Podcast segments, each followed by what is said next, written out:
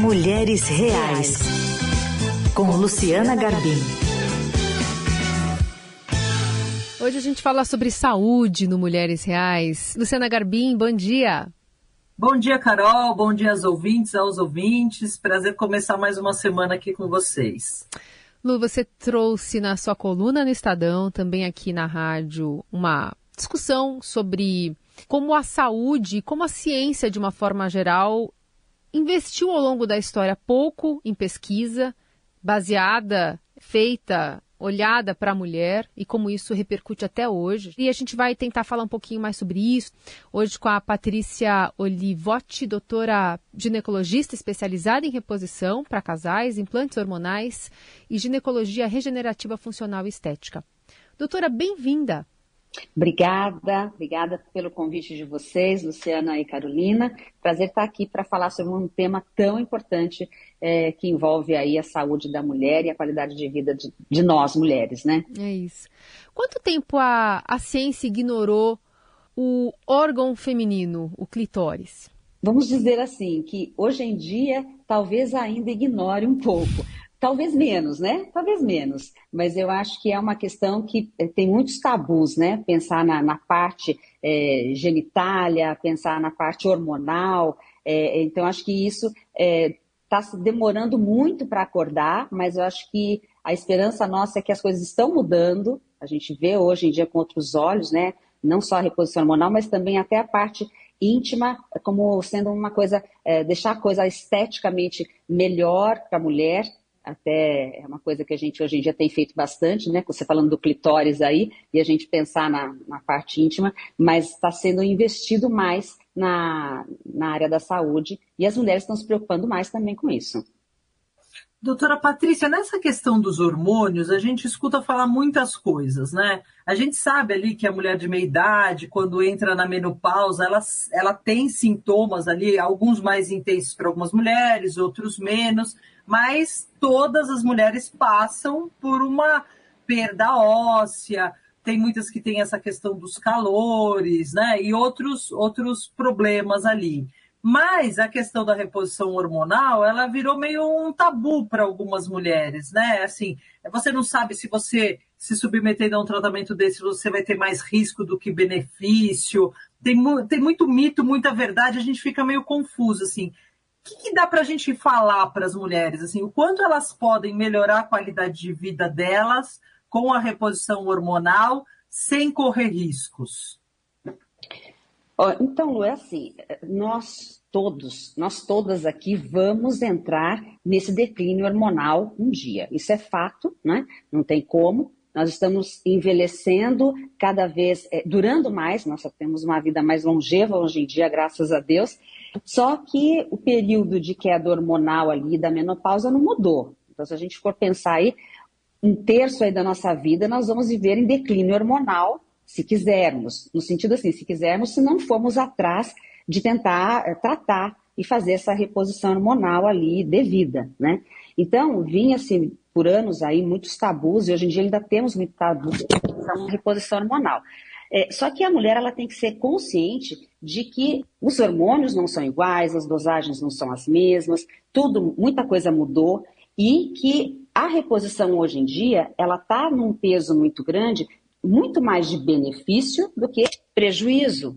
Então isso vai trazer muito mais assim, saúde para a parte óssea, saúde para a parte cardíaca, mental também. Né? É importante a gente saber que a mulher, quando ela entra na menopausa, ela não tem só fogachos, só calores. Isso é uma pontinha pequenininha da amplitude de problemas que a menopausa traz, né? A gente tem ali é, sensações de depressão, insônia, osteoporose, a mulher começa a ficar mais indisposta, fadigada, cansada, o rendimento cai bastante, né? Tanto ali no, no, seu trabalho, no dia a dia, quanto o rendimento físico, na atividade física que a pessoa quer fazer, fica cansada e indisposta para fazer uma atividade física. E o namoro, né? Nem se fale que muitas vezes elas não querem nem namorar, é, ter, enfim, envolvimento com o parceiro ali, porque muda muito o aspecto da lubrificação vaginal e tudo mais. Então, assim, a reposição hormonal, ela vai trazer benefícios em toda a qualidade de vida dela, desde a parte física até a parte mental, psicológica dela, né? E é, o, todo, se todas as mulheres vão passar por isso, e já passaram ao longo do tempo, o que, que falta para a gente ter uma segurança maior para a classe médica indicar esse tratamento? E quais de fato são os riscos que hoje a ciência aponta que existem? A gente tem que é, é, ver o seguinte, que de muito tempo para cá, sempre foi colocado a gente fazer uma reposição hormonal tradicional, a reposição hormonal sintética. Essa reposição hormonal, ela vai usar os hormônios que são feitos laboratorialmente, de maneira artificial, mas são moléculas que não são iguais às nossas. Então, são moléculas que vão entrar no nosso corpo e uh, realmente podem trazer efeitos colaterais, e por isso que as pessoas ficaram com o passar do tempo com receio, com medo, porque o corpo vai entender que aquela molécula ela não é, é bem aceita ali. E hoje em dia, com o passar do tempo, foi se uh, tendo ali acesso para a gente, para os médicos, é, os hormônios que são isomoleculares, esses hormônios bioidênticos. E a diferença deles é que eles têm a mesma estrutura química e molecular dos hormônios que nós produzimos. Entrando nessa, nesse raciocínio, o que, que acontece? Quando esse hormônio entra na corrente sanguínea, ele vai então achar os receptores ali que estão vazios, nas células que estão vazios de hormônios, eles vão lá se conectar. Quando eles vão se conectar, eles vão fazer aquele sistema chave-fechadura. Então, a chave entrou ali naquela fechadura, foi uma coisa é, que deu certo e foi eficaz. Então, é uma coisa que se traz equilíbrio. E aí a gente vai ter menos chance de ter efeitos colaterais. Enquanto que o hormônio que a gente fazia mais tradicional lá atrás. Hoje em dia, é lógico que também tem gente que tem médicos que fazem, enfim, mas é a hora que ele vai fazer essa ligação dentro do nosso corpo, essa, esse sistema chave fechadura não ocorre. Então você tem aí como se fosse, não é uma coisa tão fisiológica, e aí eu vou ter aqueles efeitos é, secundários, um ganho de peso, problemas de vascularização ali, dores nas pernas, varizes, uh, os riscos de trombose, uh, riscos onde você fica mais preocupada com mama, né? Então, é, saber exatamente o que você vai entrar para sua paciente de reposição já é um grande, é um bom começo, né? E, lógico, que aí a gente tem que abrir a mente e saber que tem estudos novos para tudo isso, né? Então, você tem que sair e ir atrás, realmente, dos estudos que a gente tem hoje em dia e que a gente pode colocar à disposição das nossas pacientes que vêm nos procurar. Mas é curioso essa, essa demora, não é, doutora? Porque quanto tempo existe, Sim. por exemplo, uma pílula para ajudar o homem, é, mesmo depois de mais velho, continuar tendo relações? E agora que a gente está uhum. vendo talvez um, uma cuidade melhor, uma, uma descoberta mais precisa para esse problema que se trata da saúde da mulher, não? É, eu acho assim, é um, é um, pouco triste ali a gente pensar até nisso, porque eu acho que entra a questão da, da do machismo até na, na, investigação e na atuação da parte da ciência, porque é muito tempo. Você está certíssima, Carol, porque você pensa que é, você tem ali um, um, uma pílulazinha, entre aspas, mágica ali. Sim, há mais de 20 nós. anos. Exatamente. E nós, assim, você vai pensar agora que a coisa está andando melhor, ah, vou colocar aí uns 15 anos para gente que está andando, engatinhando até, posso dizer para você. Uh, pensaria que, uh, engraçado, há anos atrás você fala, como que eu vou melhorar a libido dessa mulher que vem me procurar aqui? Tinha nada. E para o homem já estava a nossa pílulazinha ali. Hoje em dia a gente consegue. Hoje em dia a gente consegue fazer para essa mulher uma reposição de uma testosterona bioidêntica. Antigamente a gente só tinha ali uma testosterona sintética com dosagens altas, que é para homem. Então, no máximo, se eh, a mulher queria alguma coisa, a gente mãos atadas.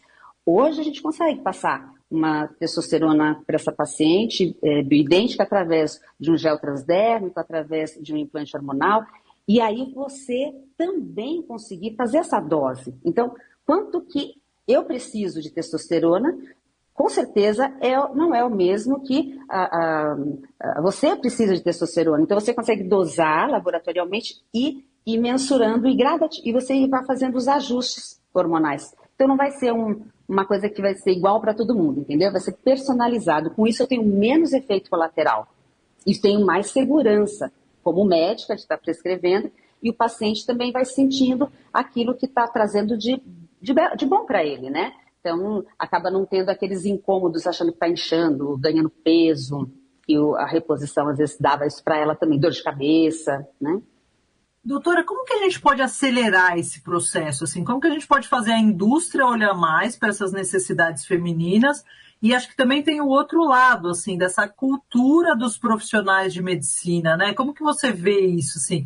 Os, os profissionais estão estão nessa, nessa onda também? Eles estão preparados para olhar mais para as dores, para as necessidades das mulheres, ou eles ainda estão, como no passado, achando que é frescura e que as mulheres têm que ficar em casa quietinhas, sem reclamar? Até na formação dos novos profissionais. Até na né? formação, exatamente.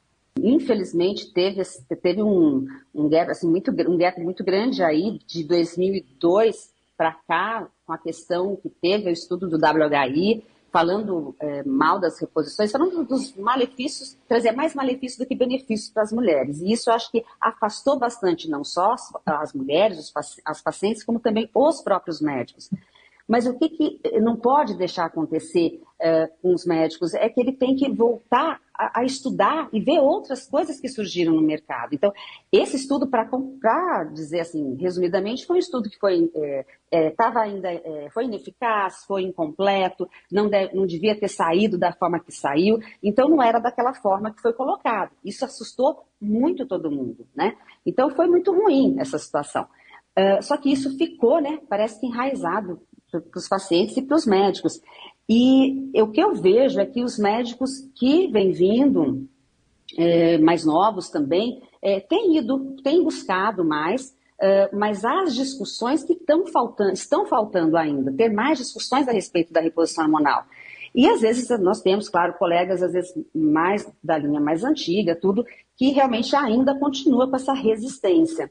É, então, eu acho que o que precisaria ter para a gente aí seria colocar mais em discussão, colocar mais na, na, na, discussão das próprias faculdades que a gente fala, né, os médicos se formando nas residências aí, residências médicas, é, para que isso é, voltasse a ser mais discutido, para tirar esse tabu. Infelizmente, a gente tem que contar sempre que existe um pouco do, do machismo em todas as áreas e tudo mais, mas que se, se pudessem, né, todos os homens aí olhar de uma maneira diferente e saber que os homens não vão ter os mesmos sintomas que nós, não é? Então, que bom, eles vão ter outros, mas não vão ser esses. Mas os sintomas que nós temos, de, de repente eles se colocarem em nosso lugar e saber que isso não é uma, não é uma frescura, que isso é cientificamente comprovado que é, tem motivos para nós ficarmos do jeito que ficamos quando estamos na menopausa, hum. com todas as alterações, né? E, e doutora, para uma questão prática aqui, hoje em dia a medicina já indica a reposição hormonal quando os exames já começarem a apresentar algum tipo de oscilação para as mulheres mais velhas, ou a indicação já está sendo para isso realmente se incomodar, ou quando começar a ter um, desnível um pouco maior? Qual é a indicação mais recente da ciência nesse sentido? O ideal, o ideal realmente seria que todas as mulheres, quando passam numa consulta ginecológica, né, endócrina, é, faça os seus exames hormonais.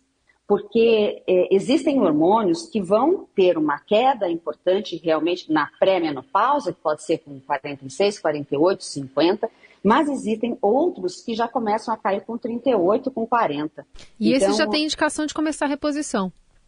Sim. Então você verifica o quanto que aquilo está é, atrapalhando ali no, nas, no, no andar né, da, da, da, da, vida da paciente, da saúde da paciente, quanto que está atrapalhando, e você já tem ideia que você pode começar a fazer algumas reposições, porque você hoje em dia consegue ter hormônios separados. E aí você entrar com eles individualmente. Não precisa entrar com eles associados, né? Já prontos ali. Então é, é uma questão que você devia já pegar lá de trás e sempre dosando. Agora sentir que ele começou a modificar, você está sentindo alguma coisa e tal, já começar. Então, é, eu acho que também é uma, um erro muito grande você começar assim, ah, você está sentindo calor? Ah, então tá bom, vou, dar, vou, começar a vou começar a medicar e fazer reposição. Você não está sentindo nada? Ah, então você não precisa de nada. Então, assim, é, não pode, né? O, profissional, nós como médicos, nós devemos entender que menopausa não é fogacho só, não é calor só. Isso chato, incomoda? Sim, mas tem pacientes que não vão sentir. Mas tem pacientes que vai ter, se ela não cuidar agora, pode não ter calor, mas ela pode ter uma fratura porque a, por causa da osteoporose e que foi, em decorrência, uma das coisas, a falta da reposição. Então, a osteoporose ela vai chegar a esse nível por falta de reposição, sedentarismo, falta de vitamina D, sim, mas a menopausa ela acelera, né? Muito bem, essa é a doutora Patrícia Olivotti, ginecologista. Alertas importantes que ela deu aqui para a gente nessa conversa. Doutora, Obrigada, doutora Patrícia. Gente, eu que agradeço. Né? Acho que a gente tem que estar tá aí tentando é, esclarecer bastante para as mulheres. Elas estão assim, atrás, viu? Elas estão com sede de conhecimento, estão atrás. Hoje em dia, com a internet, ajudou demais, né?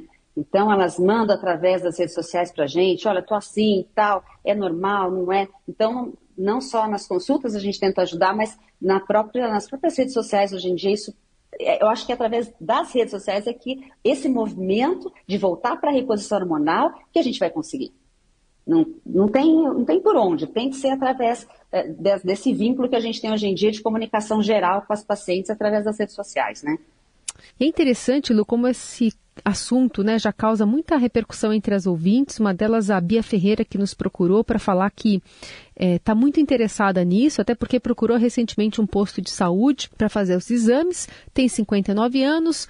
A Bia diz que tem é, efeitos desconfortáveis da menopausa e aí questionou o médico sobre reposição hormonal. E aí ouviu houve uma, uma movimentação bastante grande na unidade de saúde, o pessoal estranhou, como se estivesse é, buscando um tratamento irreal. E aí ela foi informada pelo gerente da unidade que não existe reposição hormonal na rede pública, a menos que seja no caso de mudança de sexo. E ela ficou muito espantada com isso, porque ela entendia que se os exames estão ok, se não tem histórico na família de câncer, então que poderia fazer essa reposição. E aí ficaram de retornar para ela para falar sobre esse caso e até hoje ela não recebeu o retorno. Então, uma outra questão, né? A gente já fala sobre essa dificuldade até para o atendimento privado. No público, a nossa ouvinte diz que os médicos mal sabiam do que se tratava a reposição hormonal para atendimento à mulher. Você também pode escrever para cá pelo nosso WhatsApp 994811777 ou pelo é, Instagram da Luciana Garbem. É isso, Lu. Voltamos a nos falar semana que vem. Boa semana para todo mundo. Boa semana, gente. Obrigada.